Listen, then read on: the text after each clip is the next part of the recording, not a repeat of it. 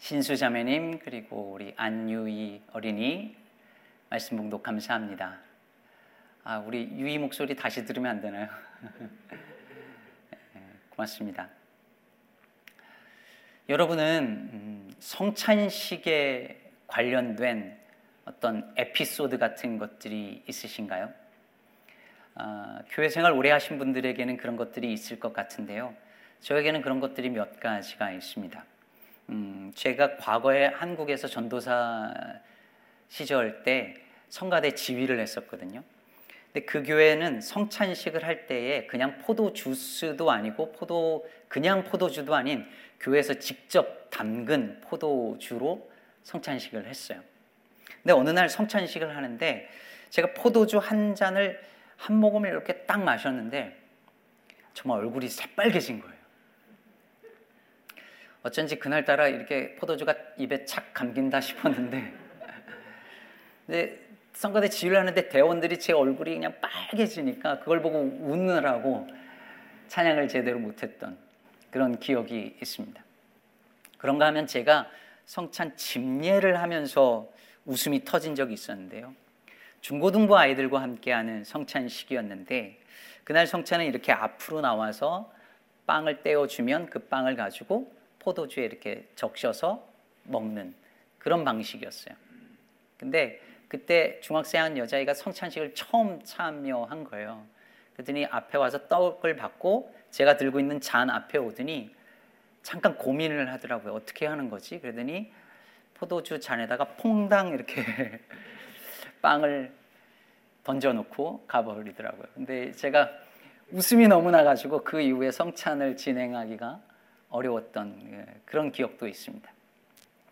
사실 오늘날 그 현대 교회에서 성찬식은 매우 어, 이렇게 엄숙하게 진행이 되죠. 왜냐하면 하나의 의례로서 예배 가운데 이루어지기 때문에 분위기가 엄숙하고 진지합니다.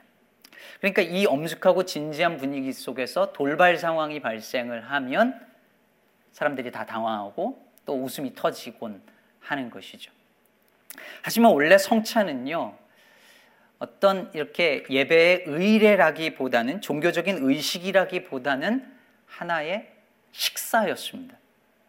예배당이 아니라 가정집에서 모였었고요. 거기 모여서 그냥 식사하는 거예요. 빵과 포도주를 먹고 마시는 거죠. 그렇게 식사를 하는 그 과정에 그 도중에 한 사람이 일어나서 그 빵과 포도주의 의미를 부여합니다. 빵을 들고 빵을 떼며 기도하고 떼며 이것은 주님의 몸입니다. 라고 얘기를 하면 사람들이 또 빵을 먹는 거예요. 그리고 또 식사를 하다가 다시 누군가가 일어나서 잔을 들고 이것은 주님의 우리를 위한 피입니다. 라고 말하면 또 포도주를 마시고 식사를 또 이어가고 이렇게 했던 거예요. 그런데 이것이 시간이 흐르면서 예배와 성찬이 분리되기 시작한 것이죠. 오늘 우리가 읽은 이 성찬 제정의 말씀, 성찬 제정의 말씀도 실은 교인들의 식사 중에 일어난 에피소드 때문에 사도 바울이 한 말씀이었습니다. 그래서 오늘 이 성찬 제정의 말씀은 바로 그 맥락에서 읽을 때에 더 잘 이해할 수가 있습니다. 이번 대림절 기간에 성찬 혹은 주의 식탁에 담긴 의미에 대해서 함께 살펴보고 있는데요. 지난 주일은 주일에는 떡을 가지사라는 예수님의 행동에 담긴 의미를 살펴보았죠. 오늘은 순서대로 하면 떡을 가지사 축사하시고 즉 감사하신 그 행동의 의미를 살펴볼 차례인데 이것에 관해서는 지난 추수감사절 때 이미 말씀드린 바 있기 때문에 어, 다시 설교하지 않고 오늘은 떡을 떼신 행동에 담긴 의미를 살펴보고자 합니다. 오늘 본문 23절에서 24절을 한번 보시죠.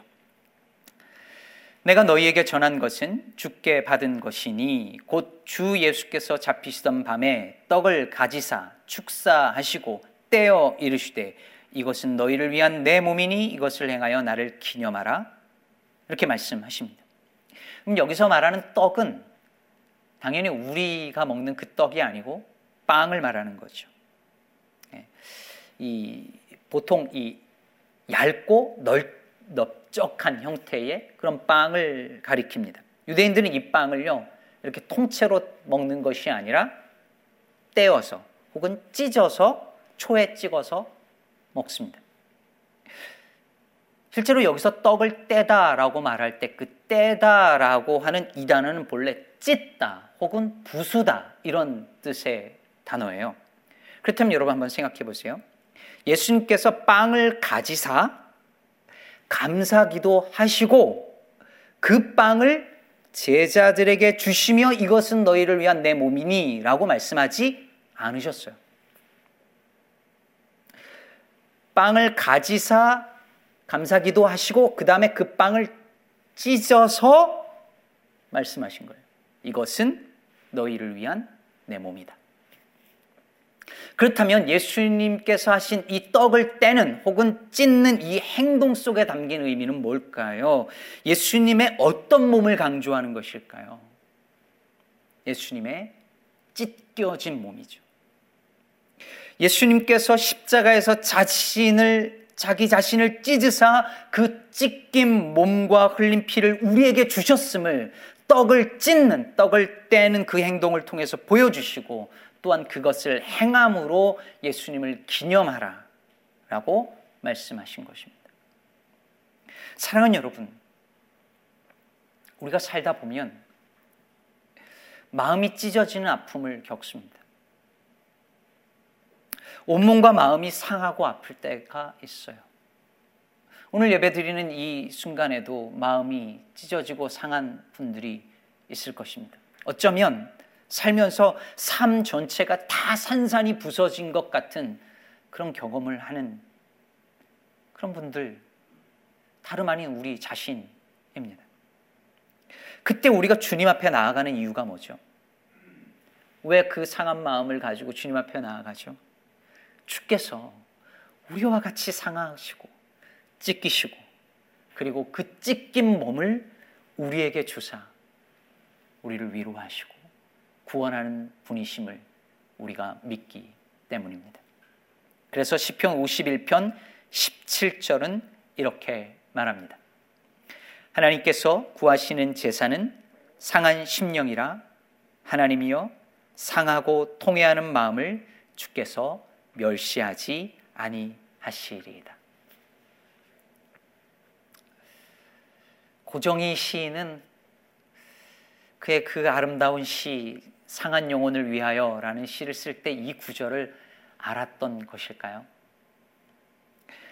상한 갈대라도 하늘 아래선 한 계절 넉넉히 흔들리거니 뿌리 깊으면야 밑둥 잘리어도 새수는 돋거니 충분히 흔들리자 상한 영혼이여 충분히 흔들리며 고통에게로 가자.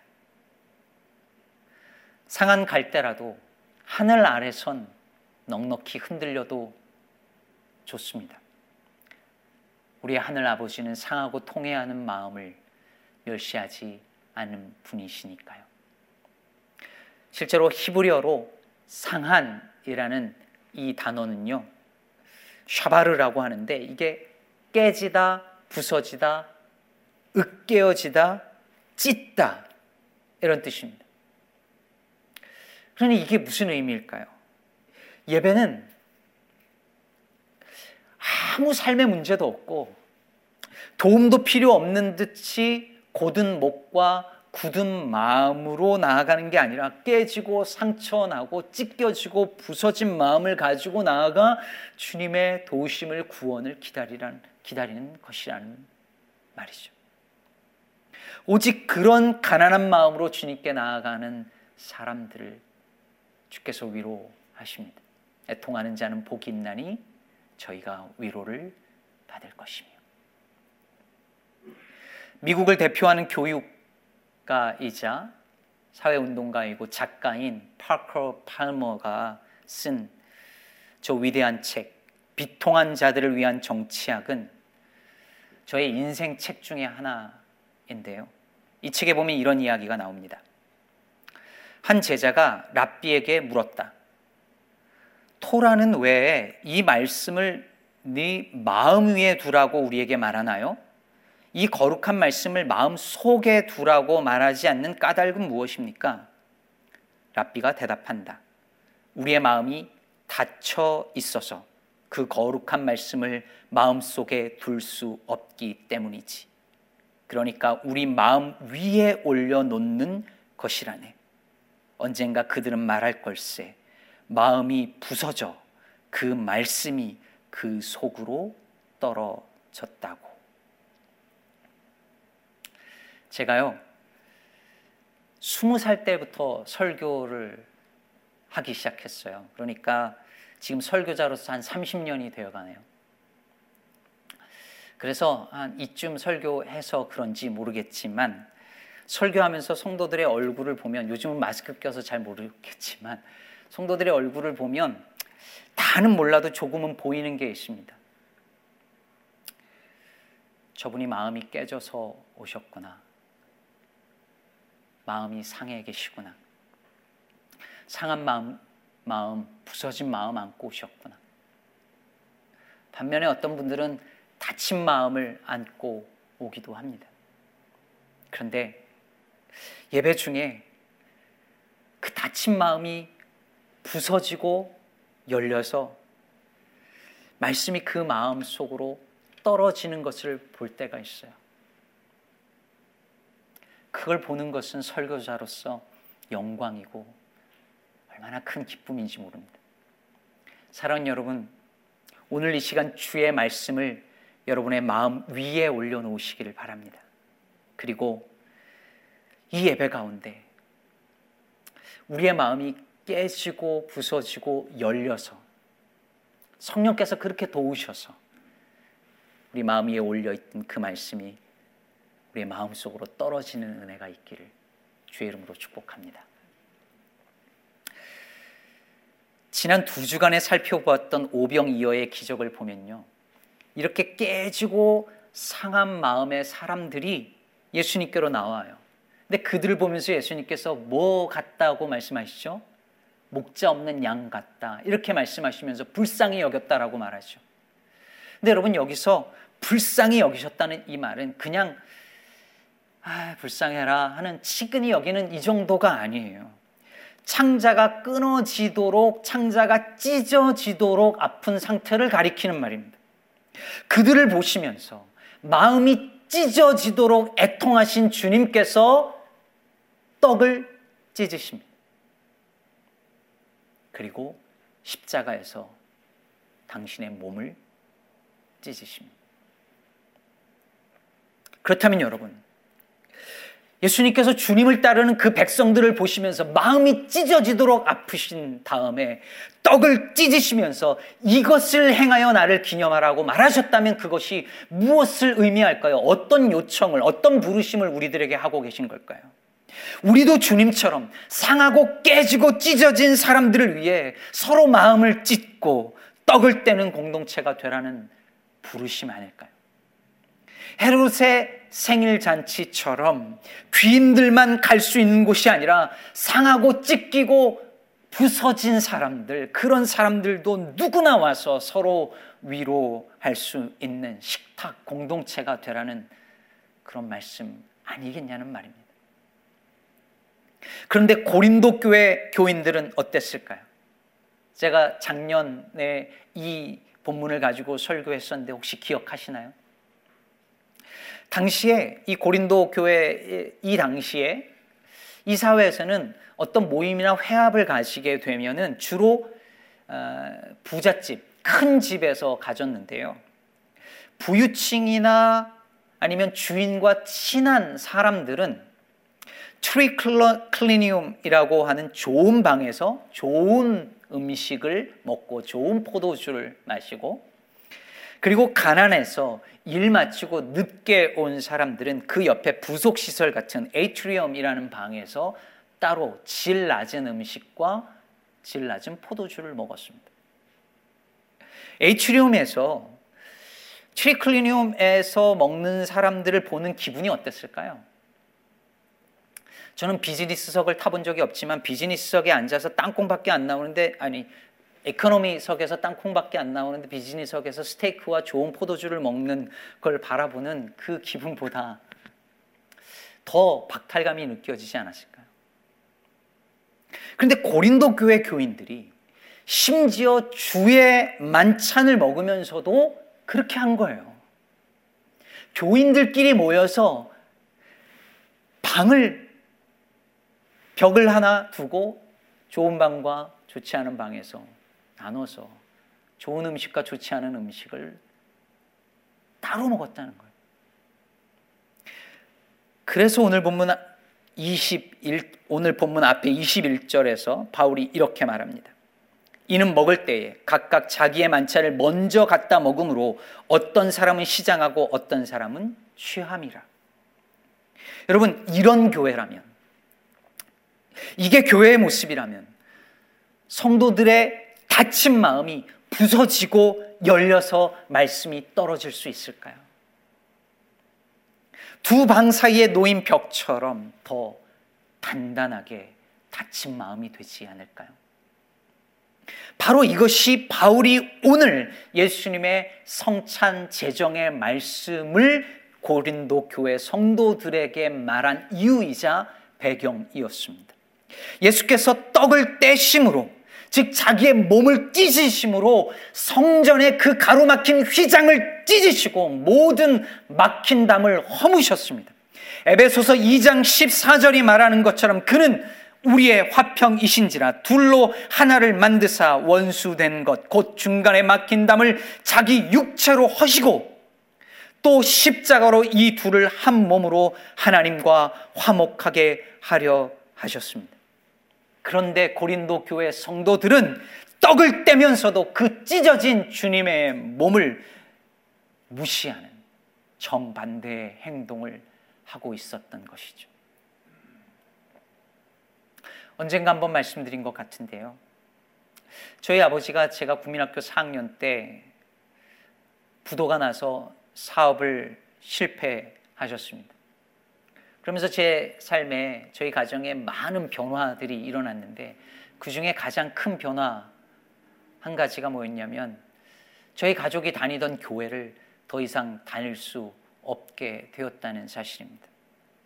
그때는 잘 몰랐어요. 왜 그런지. 그런데 돌이켜 생각하니 사장님, 사모님 소리 듣던 저희 아버지 어머니가 이제 도배 일을 시작하시면서 아마 교인들의 시선이 부담스럽지 않았을까라고 생각이 들어요. 그래서 한동안 저희 가족이 천주교로 옮겨서 몇 달 다니다가 그것도 몇 년간 그만 두었었던 그런 기억이 있습니다. 그 경험을 제가 떠올리면서 돌아보면서 저는 늘 생각합니다. 교회는 망하면 못 오는 곳이 아니라 망한 사람들이 올 수 있는 공동체이어야 합니다. 남 부끄럽기 때문에 못 오거나 남 부끄러워서 떠나는 곳이 아니라 남 부끄럽기 때문에 찾아올 수 있는 공동체가 교회이어야 합니다.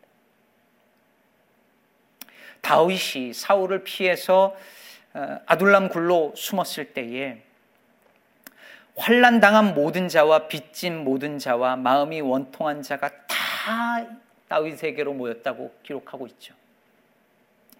교회는 이렇게 깨진 사람들, 상한 사람들, 찢어진 사람들, 마음이 원통한 사람들, 남부끄러운 사람들, 인생이 실패하고 망한 사람들이 다 모여서 떡을 떼고 함께 먹고 마실 수 있는 식탁 공동체이어야 한다는 말입니다.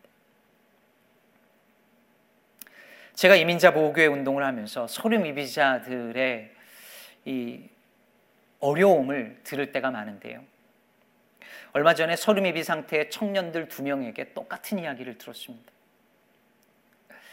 소름이비 상태로 살면서 가장 큰 어려움이 뭐냐고 물었더니 그 어디에도 세이프 space가 없다는 거예요. 안전한 공간이 어디에도 없대요. 심지어 교회에서도 안전하다고 느끼지 못한다는 거예요. 서류 미비 상태인 걸 밝히면 수근거리고 뒷담화를 하고 아니면 편견 어린 말을 하거나 심지어 교인들 중에 누군가가 자기를 신고할까봐 두렵다는 거예요. 실제로 저는 교인들이 서류 미비 상태인 담임 목사님을 신고한 사례도 들은 바 있습니다. 여러분, 교회가 안전한 공간이 될 수 없다면 그보다 더 슬픈 일이 어디 있겠어요? 근데 실제로 많은 분들이 교회를 안전한 공간으로 여기지 못합니다. 자신의 약점을 드러내도 자신의 실패를 드러내도 괜찮은 곳으로 여기지 못하고 신뢰하지 못해요. 오히려 교회 안에서 자신의 개인적인 이야기를 숨깁니다. 편하게 속내를 내어놓지 못합니다. 아니, 하지 않습니다. 제가 목회하면서 꿈이 있다면, 정말 간절한 꿈이 있다면, 우리 교회가 모든 교우들이 어떤 말을 해도, 어떤 말을 나누어도, 어떤 처지와 형편에 놓여 있을지라도 이곳은 안전하다고 믿을 수 있는 공동체가 되는 것입니다. 내 약점을 드러내도 그것이 내 약함을 드러내도 그것이 내 약점이 되지 않고 결혼에 혹은 사업에 실패했다고 그것이 인생의 실패로 여겨지지 않고 성별이나 인종이나 학력이나 체류 신분이 내가 누구인지를 설명하는 기준이 되지 않고 실수를 하고 잘못을 해도 비난하거나 정죄하기보다 함께 아파하고 길을 찾아 나갈 수 있는 믿음의 벗들이 여기 있어서 아, 이 사람들은 내가 어떤 경우에 놓일지라도 나를 밀어내지 않겠구나라고 신뢰할 수 있는 이곳은 안전하구나 느낄 수 있는 그런 영혼의 공동체를 일구는 일입니다. 그것이야말로 떡을 떼며 자기의 몸을 찢어 이 땅에 찢기고 상한 이들을 감싸 안으신 예수님을 믿는 이들의 공동체 아닐까요? 저는 우리 기쁨의 교회가 이런 영혼의 공동체 되기를 간절히 바랍니다. 너무 이상적이라고 불가능하다고 생각하시나요? 아니요. 떡을 찢을 때 마음을 같이 찢어 열고 상한 영혼을 끌어안을 수 있는 한 사람, 그 한 사람이 되면 됩니다. 아까 언급했던 비통한 자들을 위한 정치학에서 파커 팔머는요, 이 땅에 상처받은 사람들의 그 비통한 마음, 그 broken hearted 그 마음이 현대 정치의 핵심 요소가 되어야 하는 이유를 굉장히 설득력 있게 진술합니다. 근데 여기서 우리가 꼭 기억했으면 좋겠다라는 너무 귀한 통찰을 제공해요.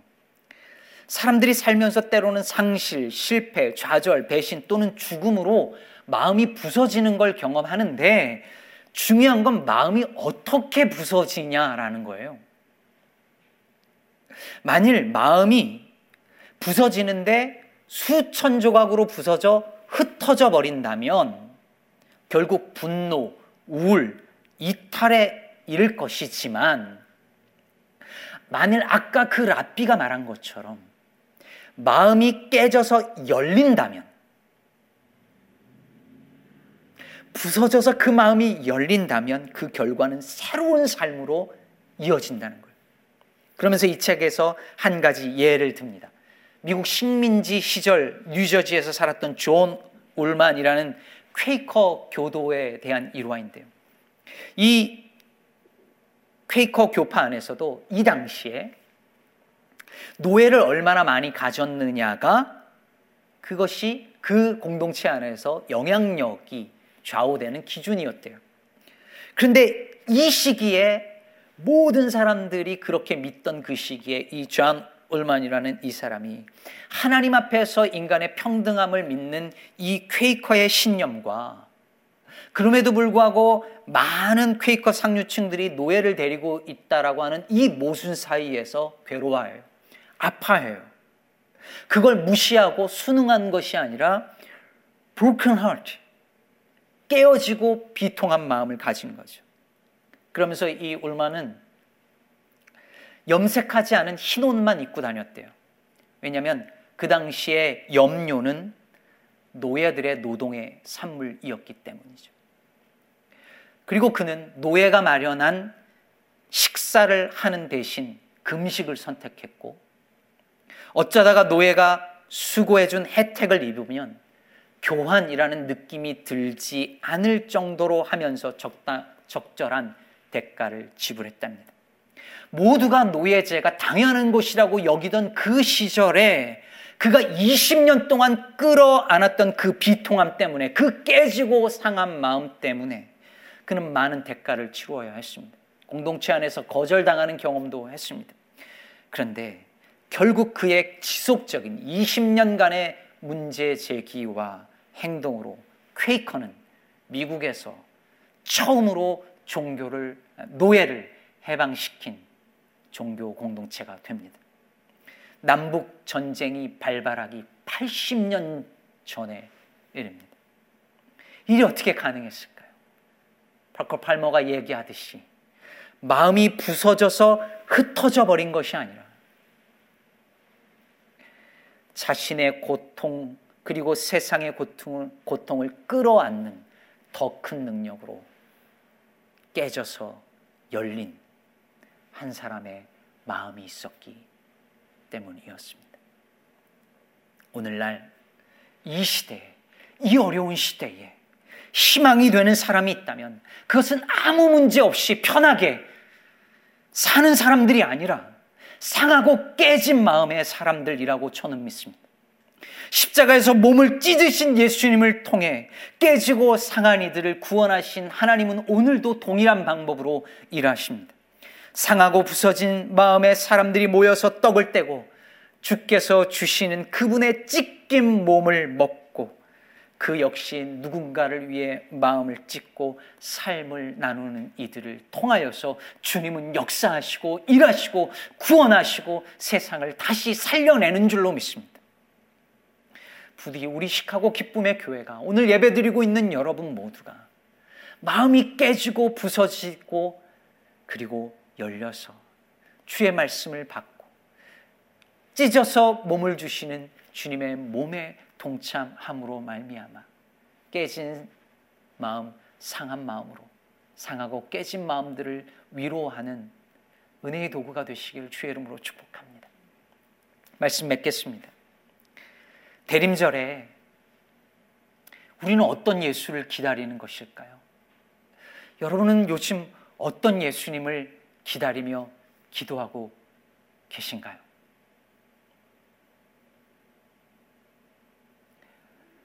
얼마 전 보았던 한 영상에서 세월호 유가족에게 성탄절은 어떤 의미인가요? 라는 질문 앞에 세월호 희생자 중 한 명인 유예은 양의 어머니 박은희 전도사님의 대답이 이러했습니다. 사주간의 강림절을 보내고 맞게 되는 성탄절은 기다림의 성취잖아요. 그런데 저희는 끝을 알 수 없는 기다림을 7년째 이어오고 있으니 성탄절을 빼앗긴 것 같은 기분이 들어요. 영원히 강림절에 묶여 있는 거죠. 영원히 강림절에 묶여 있다는 이 말에 저는 지금도 마음이 찢어지게 아픕니다. 오늘날 그렇게 끝을 알 수 없는 기다림에 갇혀버린 이들이 얼마나 많을까요? 질병과 싸우며 거리에 내몰려서 세상의 불의와 싸우며 거짓과 싸우며 실패와 절망과 싸우면서 마치 영원한 기다림의 강림절의 대림절에 갇혀서 오지 않는 성탄, 성탄절을 기다리고 있는 이들이 얼마나 많을까요? 대림절에 우리는 우리 예수님께서 바로 그런 이들에게 찾아오시기를 빕니다. 이 땅에 상하고 깨지고 부서진 사람들에게 찾아오셔서 그 깨지고 찢기신 몸으로 그들을 위로하시고 그들을 싸매어 주시길 간절히 바랍니다. 마라나타 아멘 주 예수여 오시옵소서.